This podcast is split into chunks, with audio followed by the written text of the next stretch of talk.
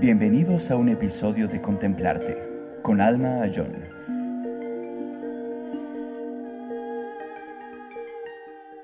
Bienvenidos al podcast de Contemplarte.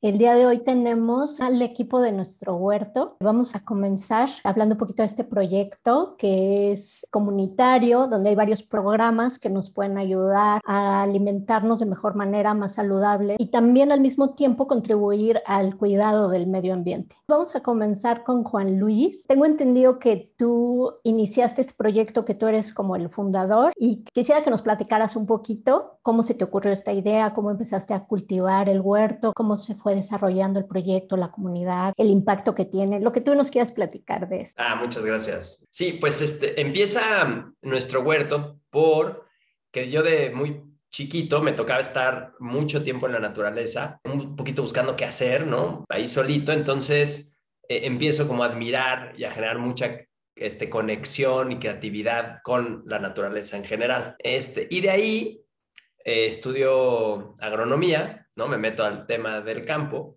y veo cómo nos hemos desconectado un poquito de lo que el campo nos da. O sea, me doy cuenta que las formas de producir, aunque muy eficientes, y la verdad que nos dan de comer a muchísimos y lo hacen bastante bien, ya como que nos hemos pasado un poquito de la raya y ya todo ha sido eficiencia y productividad, ¿no? Y no necesariamente estamos aprovechando todo lo que la naturaleza nos da en todas sus formas, colores y sabores, ¿no? Hoy nos alimenta, digamos, el cuerpo, pero no necesariamente nos alimenta el alma, ¿no? Y eran las cosas que yo de chiquito vivía, ¿no? O sea, no solamente era grandiosa la comida, sino los espectáculos, los olores, ¿no? Los colores eran de otro mundo, ¿no? Entonces, siento que pues, en la carrera aprendo a alimentar el cuerpo, pero pues, a dejar de lado el alimento del espíritu, del corazón, del alma, de otras muchas cosas. Entonces, al final... pues entro ya a la vida laboral normal, ¿no? Y ahí estoy, empiezo a desconectarme aún más ahora de mí también, ¿no? Del campo también, porque mi trabajo en ese momento no tenía que ver con la producción de alimentos, vamos a ponerle, y busco, pues como mi ancla, ¿no? Y digo, no, yo necesito pisar la tierra y la realidad y estar en contacto con lo que de verdad es, que es mucho más grande que esto que hoy nuestros pequeños mundos y la sociedad y cómo estamos haciendo las cosas nos refleja, ¿no? Entonces me meto a sembrar una parcelita con un amigo que también le gustaba mucho el campo. Oye, vamos a sembrar, ¿no? Hoy también por ahí un podcast, era vegetariano yo en esas épocas. No fue un podcast, fue una noticia. Que casi 70 toneladas diarias de verdura que se come principalmente cruda, sale de las chinampas de Xochimilco, ¿no? Que son un gran método las chinampas, productivo, pero pues al final el agua de las chinampas, pues cuando iba yo a dar mis vueltas, no querías comer esa verdurita, ¿no? O sea, si no, esto está de la patada, ¿no? Porque han sido ya muchos años de mucha contaminación, tristemente, y pues esas tierras pues han ido acumulando muchas cosillas que yo creo que no son tan sanas, ¿no? Para comer. Entonces... dije, no, sale peor ser vegetariano que carnívoro, ¿no? Dije, porque aparte yo estaba en esa zona de Xochimilco y dije, seguro yo me como la mitad de esas toneladas, ¿no? No quiero de esto. Entonces coincide que yo ando muy desconectado y muy estresado, ¿no? Con esta añoranza del pasado de conexión con la naturaleza y de una alimentación mucho más grande que la que hoy la sociedad y la productividad y mi empleo me daba en el momento. Y entonces aprovecho esta noticia y digo, no, voy a sembrar para reconectar, ¿no? Para volver a alimentarme en todos los sentidos y, pues sí, ir quitando esta comida, pues ya no tenemos acceso a otra, ¿no? Desgraciadamente, o sea, es lo que hay, ¿no? Entonces dije, ahora vamos a sembrar. Mi amigo coincide, sembramos, increíble, y entonces me llevo a mis amigos al huerto un día, a una fiestita, y se volvió alcachofiza, ¿no? Eran así costales de alcachofas. Mis amigos decían, yo nunca he tenido tanto acceso a tantas alcachofas, ¿no? Así las comes en todas sus formas. Y entonces todos quisieron empezar a tener su parcela, ¿no? Muy rápido en esta conexión vimos cómo si nos alineamos con lo que es, ¿no? Y no con lo que queremos, ¿no? Y hemos creado, ¿no? La abundancia es infinita. O sea, la naturaleza te da... costales de alcachofas, ¿no? Se hacen caras y se hacen exclusivas porque no estamos bien sintonizados con lo que la naturaleza nos da y la vida nos da, ¿no? Pero si nos metemos en esa ola y en esa sintonía, hay mucho bienestar, mucha abundancia para todos, y de verdad es cosa nada más de reconectar y alinearnos y jugar el juego que el planeta nos invita a jugar, ¿no? Entonces, de ahí empieza a haber muchas parcelitas.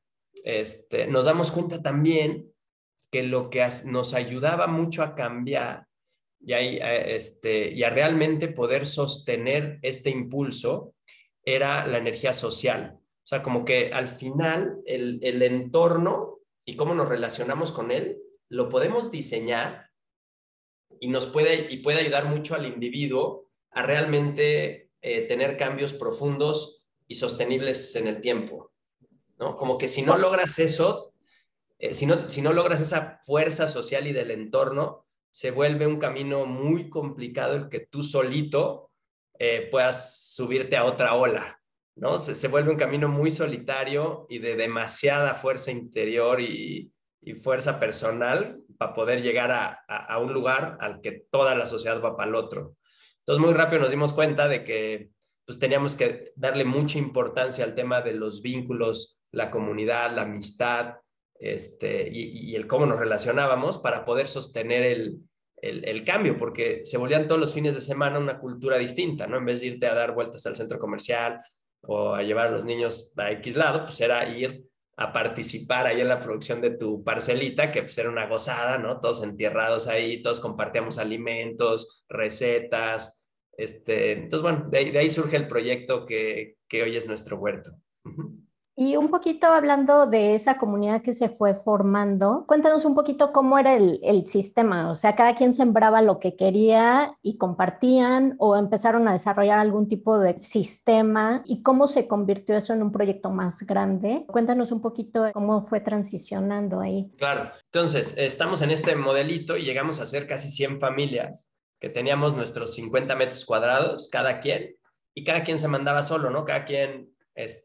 pues sembraba lo que quería y como quería. Había justo entre todos, teníamos un agrónomo que nos daba las bases y todas las semillas y utensilios básicos estaban ahí, ¿no? Ya nomás llegábamos a meter las manos y a reconectar, ¿no? Con nosotros mismos, con los demás y con el planeta, ¿no? Y de verdad, pues el agradecimiento y esta capacidad de asombro que hemos perdido se volvía, o sea, volvía la capacidad de asombro, ¿no? Tenías niños que acaban de sembrar una semillita, ¿no? Venían a donde estábamos todos comiendo, echando relajo y daban vueltas cada 10 minutos a ver si ya podían ir a cosechar su lechuguita, ¿no? De su semilla. Te da mucha ternura, ¿no? Niños que nunca habían comido, pues que batallaban para comer verdura cruda. Pues es claro, ¿no? Si no estás enamorado del planeta y de lo que el planeta te da y todo se resume a si tienes el dinero para pagarlo o no, es complicado que realmente le entres a todo lo que hay y vivas asombrado y maravillado por todo esto. Entonces, el proyecto de estas 100 parcelitas, éramos 100 familias que nos reunimos cada fin de semana, unos iban cada 15 días, otros todas las semanas, otros cada una vez al mes, pero nos llega la época de secas y viene una lección muy importante de comunidad de la naturaleza.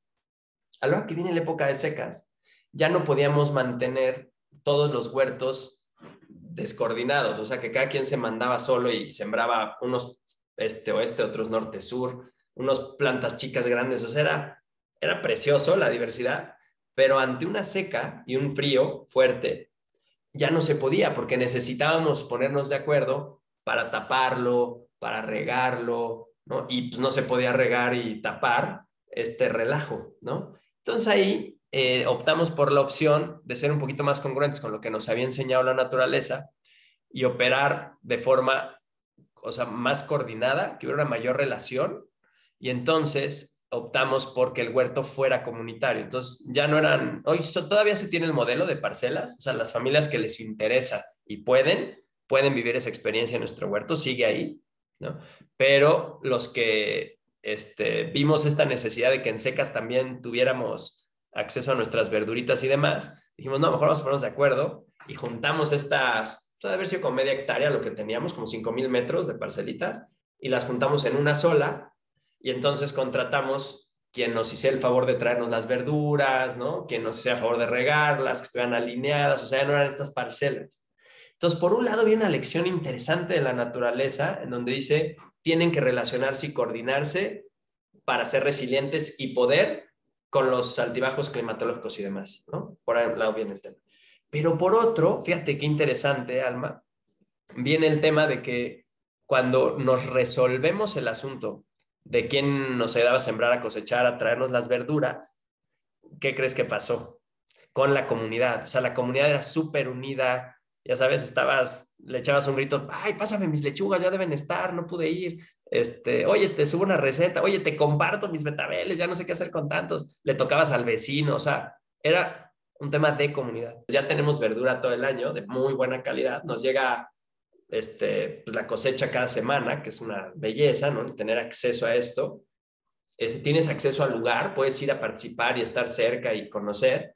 O sea que antes la gente iba a recoger sus verduras, pero ahorita ya cada quien está como en su casa, le llegan sus verduras. Exacto, y con los demás huerteros, ¿no? Entonces estamos ahorita en este proceso de encontrar ese equilibrio para lograr que sí podamos volvernos a enamorar de nosotros mismos, de los demás y del planeta que de verdad nos enseña y nos da a manos llenas, ¿no? Ha ido evolucionando el huerto buen rato, ¿no? Era muy poco productivo, digamos, a nivel de verduras y era muy poco resiliente a los cambios de clima, ¿no? Cuando venía secas o frío, pues ya no había huertos, pero tenía mucha fuerza de la comunidad. Yo he visto que hay muchas actividades, muchos eventos, la comunidad está siendo invitada a participar en estos y a ir allá al huerto. Cuéntanos un poquito de estos programas y eventos y actividades que realizan ahí. Gracias, ha sido padrísimo, Alma. En esta búsqueda de mantener la conexión, esta capacidad de asombro y esta cercanía con tu alimento, con el campo, con tus hijos, bla, bla, bla, una de las iniciativas fue ofrecer muchas actividades y programas para lograr mantener la conexión, ¿no? Y este asombro, es que de verdad es una maravilla que estemos vivos y que el planeta nos sostenga, ¿eh? Es algo fuera de serie, pero no es porque lo perdemos de vista con mucha facilidad. Entonces, en uno de estos intentos es justo estos programas, entonces tenemos cualquier cantidad de actividades y programas que buscan juntarnos para vincularnos, ¿no? Para relacionarnos, para armar este ecosistema. Y padre, muy padre, Alma, esta experiencia que ahorita vamos a ir poco a poco implementando, pero fíjate qué chistoso. Cuando invitamos a la comunidad a un evento que nosotros le hacemos, ¿no? Es poquitito cómo se relacionan y cómo funciona. Es más bien como que pues, pago por ver una película y pues espero palomitas y que se oiga bien y que esté divertida la película, ¿no? Pero cuando participo en la organización del evento, o sea, cuando yo soy parte de los artistas, digamos, cuando yo hago la película, de verdad que la magia que se revela de todos los individuos que participan, los huerteros, ¿no? De la comunidad, la magia que se revela y la fuerza y la energía de las conexiones que se generan son de otro mundo. Entonces ahorita estamos viendo cómo facilitar el que realmente mi talento, mi corazón, mi espíritu tenga que ver en la construcción de este sueño que hoy pues ya somos ahí en nuestro huerto, podrán ser unas... Pues yo creo que hoy involucradas de alguna otra forma en algún programa de recolección de desechos, de parcelas, ¿no? De canasta, de huevito, ¿no? De todas estas cositas que hay. Yo creo que vamos a ser unos 500 familias que, pues ya multiplicado por 4, pues ya son 2,000 soñadores que están impulsando y participando y empujando este sueño, ¿no? Entonces sí, ahí vamos, ahí va. Oye, cuéntanos un poquito de en qué consisten las canastas y qué es la recolección de residuos. Cuando alguien se une en la comunidad de nuestro huerto, ¿qué espera de esa unión y qué tiene que aportar también? Me encanta. Justo la parte del aporte, hoy por hoy, en realidad funciona como un financiamiento al proyecto. Entonces, hoy entre estas familias que te mencionaba, ponemos cada mes como una cuota para sostener el proyecto, ¿no? Para que el proyecto siga desarrollando y viva. Entonces, hoy tú aportas, ¿no? Y claro, aportas en proporción ¿no? A lo que, digamos, como qué tanto te quieres meter. Por ejemplo, tenemos muchos que aportan exclusivamente una cantidad mensual, son 4 semanas, ¿no? Para mandar todos sus desechos orgánicos a nuestro huerto, ¿no? Entonces estás mandando energía y nutrientes, ¿no? Para cuidar el medio ambiente y para producir comida desde otro lugar y con otras características, ¿no? Para generar salud ambiental y, bueno, social también, porque pues, tratamos, ¿no? de que se vuelva a tejer este tejido social, de que se vuelva a unir el tejido social, ¿no? Con esta unidad, ¿no? Contigo mismo, con los demás, con el planeta. Entonces, tú cuando te apuntas, ¿no? Sale una cuota con la que te apuntas, con la que apoyas el movimiento, y hay quien se apunta para recibir cada semana sus 5 kilos de su parte de la cosecha, ¿no? Entonces, pues, te llegan verduras de nuestro huerto, alrededor de 5 kilos y más o menos entre 8 y 10 cositas diferentes. Mucha gente, fíjate, es chistoso, Alma, que cree que ya, entonces ya no voy a ir al súper, ¿no? Ya, así que, no. Tenemos que explicar que se trata de un movimiento para generar un modelo social, ¿no? Y de relación con el campo de alimentación y de salud distinto, ¿no? Y ahí vamos, ¿no? Todos juntos. Entonces, cuando me hablas de, digamos, cómo es que yo participo, ¿no? Como huertero, que les decimos a todos los que le entran a este proyecto, ¿no? En realidad es sí con tu parte económica, que es una energía muy importante, ¿no? Pero también con toda la parte de participación en estas conexiones que para nosotros son vitales, ¿no? A nosotros no nos vamos a sentir contentos si no te reenamoras de ti, de los demás y del planeta, ¿no? Que de verdad, y te subes a esa ola y a esa sabiduría que el planeta te da a través de los alimentos y a través de los ecosistemas y a través de estar cerca. Entonces, yo creo que esa sería el principal tema, ¿no? Que realmente busques, ¿no? Con nosotros, impulses esas conexiones que tanta falta nos hacen. Yo siento que hoy en día hay muchísima conciencia ya, a diferencia del pasado, del beneficio de consumir productos orgánicos sin pesticidas, del impacto que tiene, pero realmente no sabemos mucho. O sea, la gente que está totalmente involucrada en estos movimientos, pues sí está muy al tanto de lo que está pasando en el mundo y de la diferencia de comerte un huevo orgánico o un vegetal sin pesticidas. ¿Qué nos puedes decir un poquito para toda la gente que no sabe bien y quiere saber más del beneficio de comer este alimento que se está produciendo en nuestro huerto? Me encanta, sí. Mira, un poquito cuando estudié agronomía, que como te platicaba, y me di cuenta de este drama, digamos, del sistema que hemos creado en el coco y que estamos viviendo hoy, ¿no? Totalmente desconectado de los demás y del planeta. Así la voy a resumir muy rápido.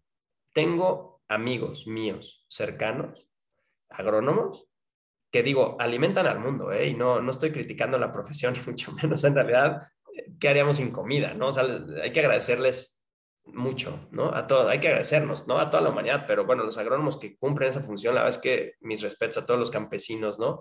El campo es duro, ¿no? Y pues como todas las profesiones tiene su reto.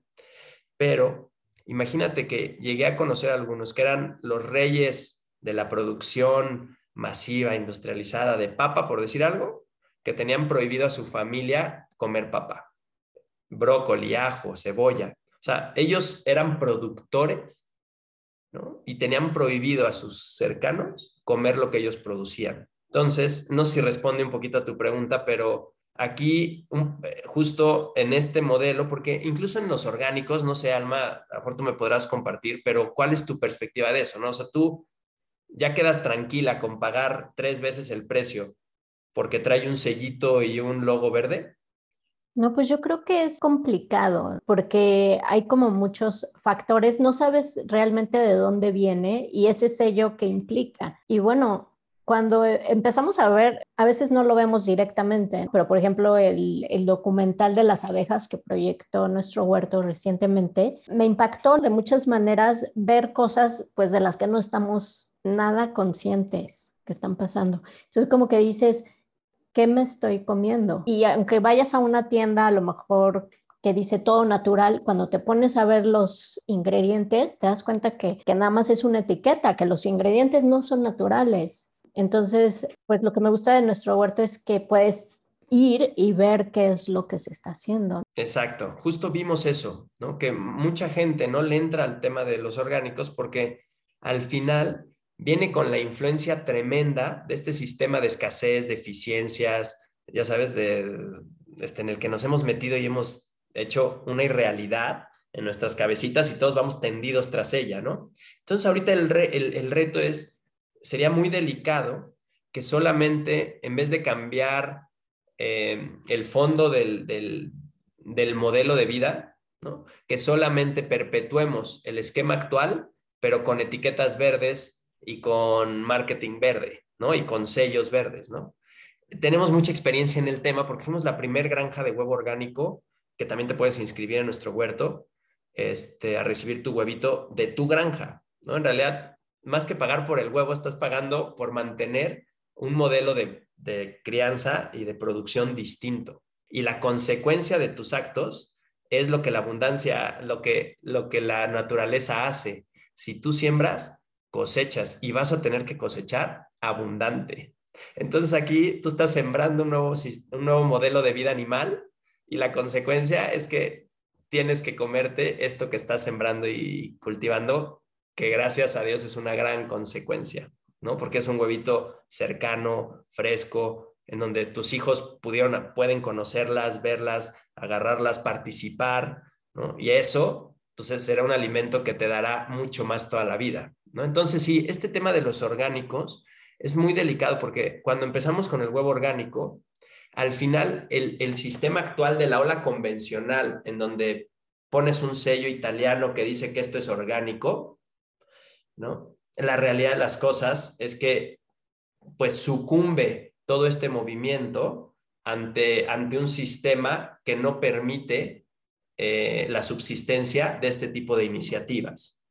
Lo dije un poco rebuscado, ¿no? Pero al final el sistema acaba doblando a quien sea para perpetuar este tema de eficiencia y escasez permanente en la que la sociedad actual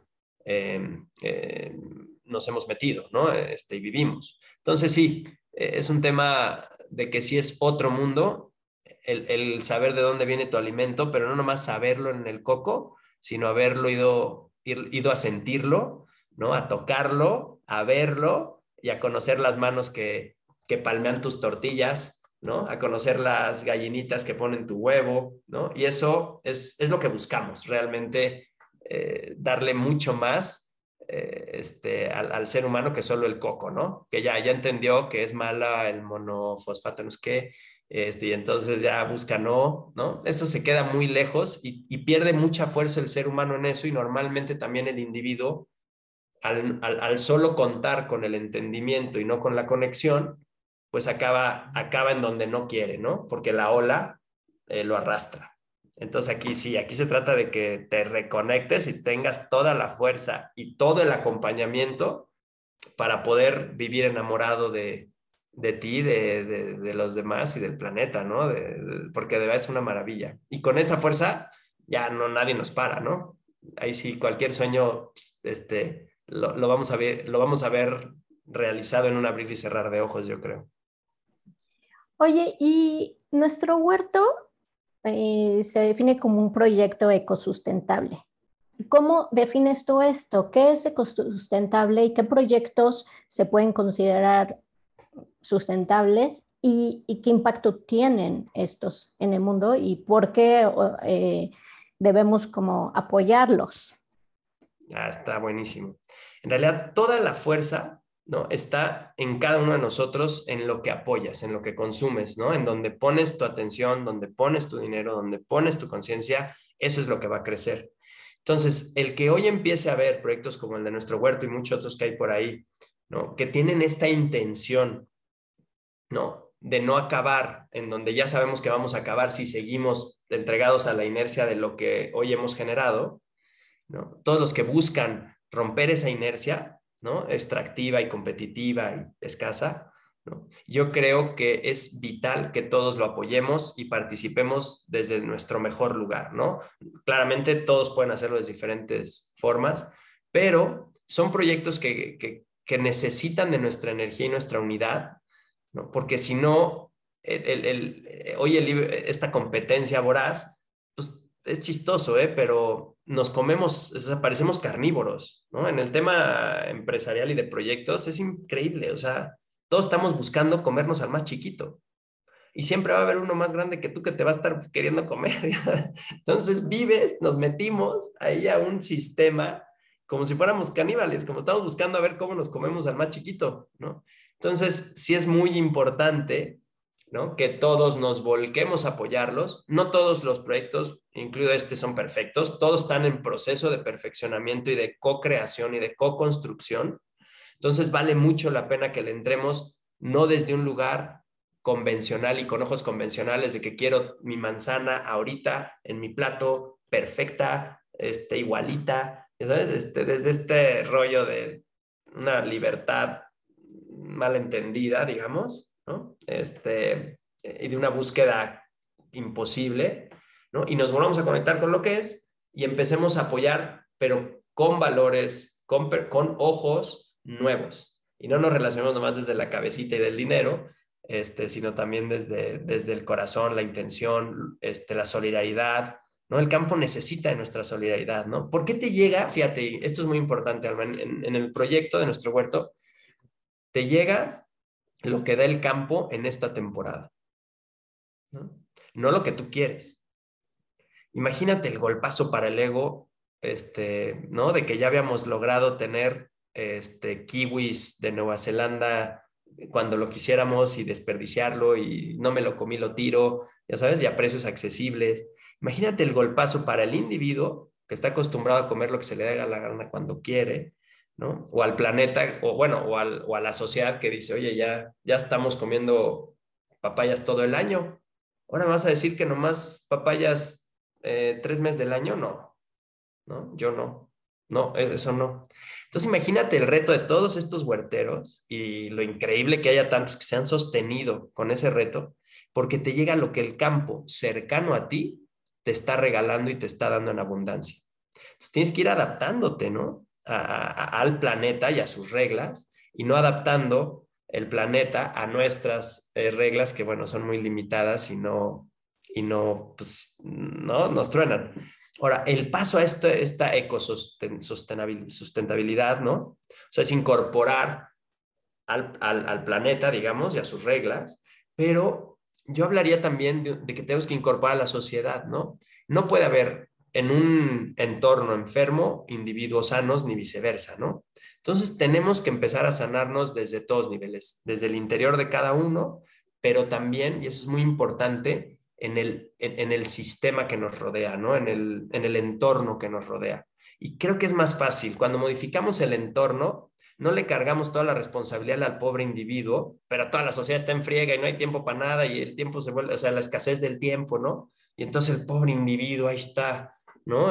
Solito en la lucha, ¿no? O con un grupo pequeño buscando meditar cuando todo está diseñado para que ni para eso tengas tiempo, ¿no? Entonces, para contemplar la naturaleza, para apreciarla, para estar cerca, ¿no? Para agradecer tantas cosas, ¿no? Entonces, sí creo que estos proyectos van en otro sentido y tienen que tener un apoyo distinto. Si queremos apoyar de la misma forma en la que apoyamos al mercado, ¿no?, que es solamente con el dinero, creo que vamos a acabar con proyectos verdes, pero que pues van a acabar en el mismo lugar que todos los otros. Entonces, sí, creo que son reglas distintas, apoyos distintos, y creo que todos debemos entrarle lo más que podamos con esta conciencia de que va a implicar un esfuerzo personal y social de co-creación y de involucramiento diferente. Eso es muy interesante porque escucho a mucha gente decir, bueno, ¿yo cómo puedo participar? ¿Qué puedo hacer por frenar el cambio climático, por no producir tanta basura, por comer sano? ¿Qué puedo hacer? Y cuando les platicas de un proyecto así, como que la mentalidad se va de inmediato, por hábito quizá, a decir, bueno, pero es que en Costco compro muchísimo y baratísimo. Pero si te pones a pensar, ¿qué implica que den esos precios? El transporte, los empleados, todo lo que está detrás, quizá explotación, como decimos, cosas que a lo mejor no se ven, que te estás llevando a la boca, como pesticidas, químicos, que no los estás viendo, pero que están impactando tu salud, la destrucción de bosques y selvas y demás. Y la mentalidad es, bueno, pero me voy a ahorrar $10 o lo que sea, o como tú dices, voy a tener accesible las papayas todo el año. ¿Qué pasa ahí con la mentalidad que tenemos y que no ponemos ese granito de arena cuando ya vemos que el planeta realmente necesita que cambiemos nuestros hábitos y que nos pongamos las pilas, ¿cierto? Entonces, pues es padrísimo que haya estos proyectos y que van a veces en contra de viento y marea, porque se pueden presentar muchos obstáculos, como los que pues ya algunos que nos has platicado, pero igual hay gente que está totalmente comprometida con ese cambio y que quiere hacer las cosas diferentes. Entonces, ¿qué consejos tú podrías dar a pequeñas comunidades o grupos e incluso familias que quieran empezar a vivir de otra manera? A lo mejor, bueno, el alcance, no sé, que nos digas un poquito el alcance de nuestro huerto ahorita, qué ciudades, qué alcance tiene. Pero a lo mejor hay gente que quisiera estar cerca y participar, pero no puede, pero a lo mejor tienen acceso a un terreno o a una comunidad que ya está lista para empezar a hacer un proyecto así. ¿Qué consejos tú podrías dar al respecto? Buenísimo. Yo creo que lo más importante, ¿no?, que nos enseñó la naturaleza, el primer paso, es que este no es un tema de individuos, ¿no? Es un tema siempre de grupo. Entonces, si queremos hacer este cambio, tenemos que primero ver cómo nos relacionamos entre nosotros. O sea, nos relacionamos solamente a través del dinero, solamente a través de la eficiencia, ¿no? Solamente a través de la competencia, la extracción, ¿no? Pues va a ser muy complicado tener la motivación, como dices, ¿yo qué puedo hacer, no? Mucho tiempo, ahí andaba yo de clavado diciendo, no, pues voy a hacer el cambio que quiero ver en el planeta, ¿no? Que es una frase que adoro, ¿no? Y entonces, pues yo me puse a hacer el cambio que querías en el planeta, ¿no? Entonces yo, vegetariano, ¿no? Y todo esto, pero me di cuenta que el entorno no cambiaba, ¿no? No favorecía, o sea, no, pues, no lograba nada, la verdad, ¿no? Y a la mera estaba yo comiendo verduras súper chafas porque, pues, el entorno no me ayudaba, ¿no? Entonces, se vuelve muy desmotivante separar la basura cuando ves que el camión la junta, ¿no? Entonces dices, no, pues, ¿qué puedo hacer, no? Entonces, tu pregunta es muy interesante. Yo creo que el tema principal es relacionarnos de forma distinta para nunca ir solos y poder tener la fuerza social que nos enseñó nuestro huerto en esas primeras parcelas, para entonces definir nuestro propio futuro, ¿no? Y no esperar que llegue una gran empresa, que llegue un gran líder, que llegue un individuo, ¿no? A pintarnos un sueño y a llevarnos a ese sueño, ¿no? Esa es una de las ilusiones muy importantes que tenemos hoy en día en la sociedad. Entonces, claro, ¿no? Te preguntas tú como individuo, ¿tú qué puedes hacer? Porque nos han llevado a pensar que soy yo la unidad de cambio única. Y la unidad de cambio es la comunidad, ¿no? La real. O sea, la que realmente tiene fuerza para potenciar tu fuerza individual, para poderla amplificar, para poderla manifestar de forma sostenida en el tiempo, ¿no? Porque si no, va a depender de ti. Y el día que tú ya pases a lo que sigue, pues se acabó, ¿no? Pero si es un sueño de una comunidad y está bien relacionada, ¿no?, la capacidad de creación y de amplificación de estos talentos individuales y estos sueños individuales y de este acomodo dentro de este ecosistema se vuelve ilimitada y es una belleza, ¿no? O sea, aquí es tan importante la abeja como el elefante, la hormiga, ¿no? Como la jirafa. O sea, no hay estas diferencias mentales que hemos creado, ¿no?, en donde un talento tiene mayor valor que otro. Imagínate ese drama, donde un minuto de una persona vale más que el minuto de la otra. Es como si un latido del corazón fuera más valioso que el de alguien más, ¿no? Entonces sí viene desde esta parte de en qué entorno nos metemos y diseñamos y cómo nos relacionamos con los demás, claramente con el planeta, ¿no? Con todas las reglas estas que tenemos que cuestionar. Ese es el primer punto, yo creo, para lograr dar estos cambios. Entonces, quiero cambiar. Busca quién más quiere cambiar como tú, ¿no? Busca qué talentos tienen, relacionémonos desde lo que sí hay, ¿no? Cambiemos esa cultura de escasez, ¿no? Desde lo que sí tenemos, desde lo que sí somos y desde lo que hoy sí queremos, y entonces sí podemos, ¿no? Sin buscar afuera, ¿eh? El buscar afuera un servicio o lo que sea, te digo que eso es para donde jalamos todos, que alguien más lo haga y pagamos por eso, pero ahí ya metimos en medio al tema económico, que nos deja con muy poquita fuerza y se vuelve muy endeble una relación basada solamente en ese hilito, ¿no? Entonces, busquemos más hilos de conexión con cada quien para lograr esta fuerza. Yo creo que sería el consejo principal. Gracias, muchas gracias, Juan Luis. Es un proyecto muy bonito, la verdad, felicidades por iniciar esto y por tener esa intención, poner esas semillas para que esto empezara a desarrollarse como una comunidad y que ahora con tantas familias, tanta gente involucrada, wow, o sea, no sé si tú alguna vez te imaginaste que esto iba a crecer tanto y que podías, con esa idea y con esa motivación tan bonita, tener un impacto tan grande. Qué bonito y de verdad felicidades por este proyecto. Me gustaría ahora que Jonam, bienvenido, nos platiques un poquito del trabajo que tú estás haciendo en nuestro huerto y que también nos platiques de cómo puede la comunidad, la gente que nos escuche, unirse, participar, cómo formar comunidad, cómo hacerse parte de la comunidad. A veces escuchamos de un proyecto, de una comunidad y es muy bonito decir ellos están haciendo esto, ellos tienen su comunidad, pero no sentirte parte. Entonces, que nos platiques un poquito de cómo integrarse y ser parte de esta comunidad. Muy bien, buenísimo, gracias. Pues mira, por ejemplo, la mayoría de las personas que se unen es por recomendación, porque alguien que está contento en la comunidad le platica a otra persona, se entera, y la otra persona quiere lo mismo, comer sanamente, y algunas saben que también es un proyecto que es como una comunidad de cambio, ¿no? Entonces, son varias avenidas, pero tratamos siempre, así como en mi caso, por ejemplo, cuando yo buscaba un proyecto con sentido en la Ciudad de México y me encontré nuestro huerto y fui a ver, lo que me sorprendió primero fue que llegué y tuve como un contacto humano y súper amable, por no decir buena onda, ¿no? Primer punto. Cuando había yo ido a visitar otros proyectos y no había un punto de contacto de personas. Unos eran una oficina cerrada, otros a lo mejor estaba el proyecto, pero no estaba una persona o alguien con quien conectar.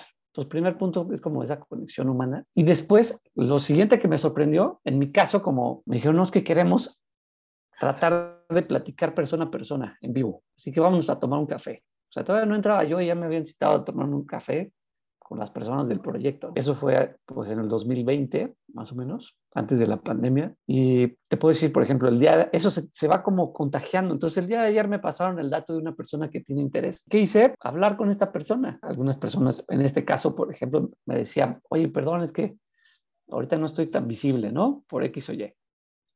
Y lo que dije, bueno, aunque sea, veámonos unos segundos, o veme tú, y apagamos la cámara. Ok. Entonces, como que eso hace, creo que una diferencia primero. Y luego la gente a lo mejor entra por X o Y, quiere a lo mejor huevo orgánico o un huevo sano, o quiere verduras.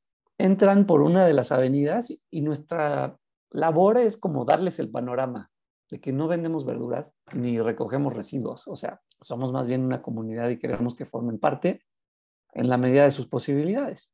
Habrá quien no puede más que consumir, y esa es su apartación. El consumo es una forma casi de votar hoy en día, ¿no? ¿Qué consumes? Es aquello en lo que estás apoyando y promoviendo, ¿no? Entonces está perfecto. Habrá quien puede dar un pasito más y unirse a una comunidad virtual, a lo mejor en un grupo de WhatsApp que tenemos. Perfecto. Habrá quien puede dar un paso más y puede formar parte de las personas que quieren contribuir a que este proyecto florezca.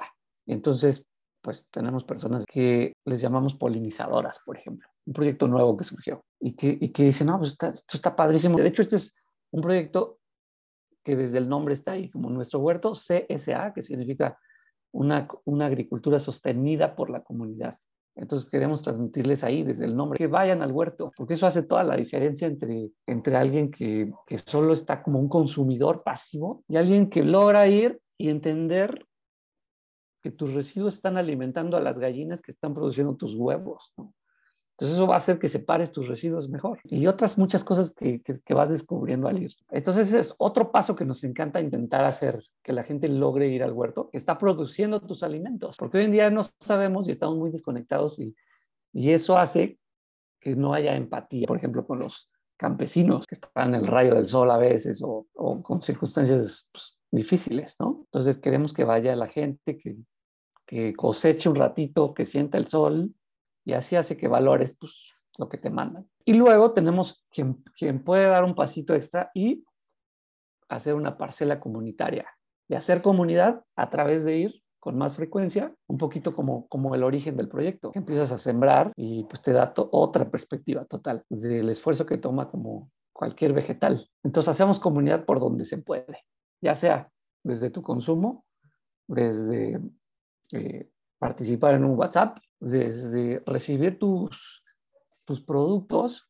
Por ejemplo, los enviamos a lo que llamamos vinculadores comunitarios, vinculadoras, porque la mayoría son mujeres. Parte del objetivo es que tú convivas y hagas comunidad cuando recibes tus productos. Y bueno, ojalá que se una mucha gente, que vaya al huerto, consuma más sano, o que participe en los eventos también que tenemos abiertos al público, ¿no? Como el documental que comentaste, una proyección que hicimos en el Anglo con unas huerteras, les llamamos a quienes son parte de la comunidad del programa de huerto. Unas huerteras que primero sugirieron un documental en el chat que tenemos cuando preguntamos cuál es el documental que te ha cambiado la vida, ¿no? Híjole, a mí de las abejas, ¿no? ¿Qué les pasó a las abejas? Y bueno, yo lo busqué, no lo encontré, tuve que buscar y encontré a la directora, conectamos, planeamos hacer el documental y luego el tema logístico del dónde. Resultó que la misma huertera que trabaja en el Anglo, tienen una sala de cine y nos la prestó para hacer la proyección, ¿no? Entonces así parte del propósito del proyecto se va dando, ¿no? Como por conversaciones, por nuevas iniciativas, ¿no? Así, por ejemplo, surgió este podcast de la misma forma, como en estas ideas, conversaciones. Eso nos ha llevado a estar aquí hoy. Oye, y en este tema de una idea más práctica que nos puedas dar de la gente que dice, va, yo quiero conocer el huerto, quiero ir, quiero probar, ¿qué pasa? ¿Qué les dirías? Ven cuando quieras, ven los domingos, está abierto al público o no está abierto, o tienes que hacer una cita. También para la gente que ya dice, bueno, yo quiero ser parte del programa, me quiero registrar, quiero que vengan por mis residuos ya o que me traigan verduras. ¿Qué cosas prácticas nos puedes decir? Pues mira, yo creo que el contacto es la clave. O sea, si ya nos encontraron, si nos están escuchando, entren a nuestra página web, que es muy fácil, nuestrohuerto.mx. Ahí están los datos de contacto. Desde ahí se podrían registrar ya para armar su canasta, dejar su pago y alguien las va a contactar para que empiecen a recibir sus... O sea, siempre va a haber un contacto. No es un producto que puedas nada más comprar y te llega, ¿no?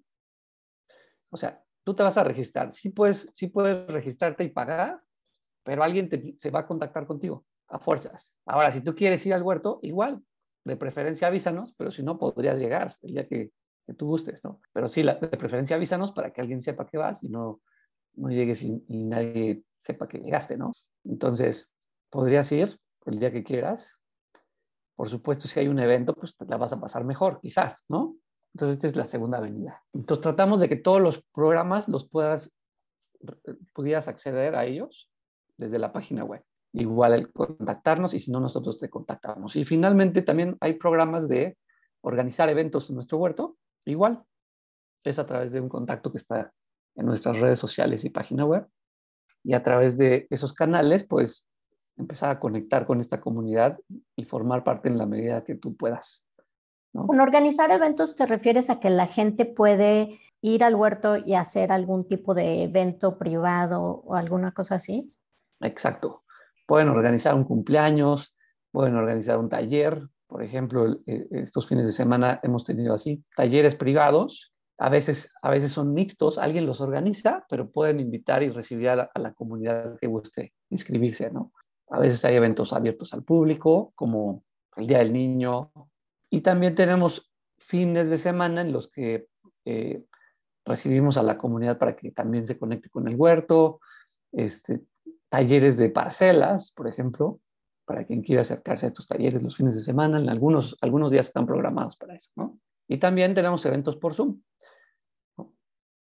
Algunos talleres y charlas. Por ejemplo, todos los lunes a las 8 de la noche tenemos sesiones informativas Entonces, quien esté escuchando esto, pues ojalá que pueda participar en un lunes a las 8 en una sesión informativa por Zoom, y ahí resolvemos todas las dudas, les ayudamos a inscribirse. Etc. A las 8 de la noche, ¿cierto?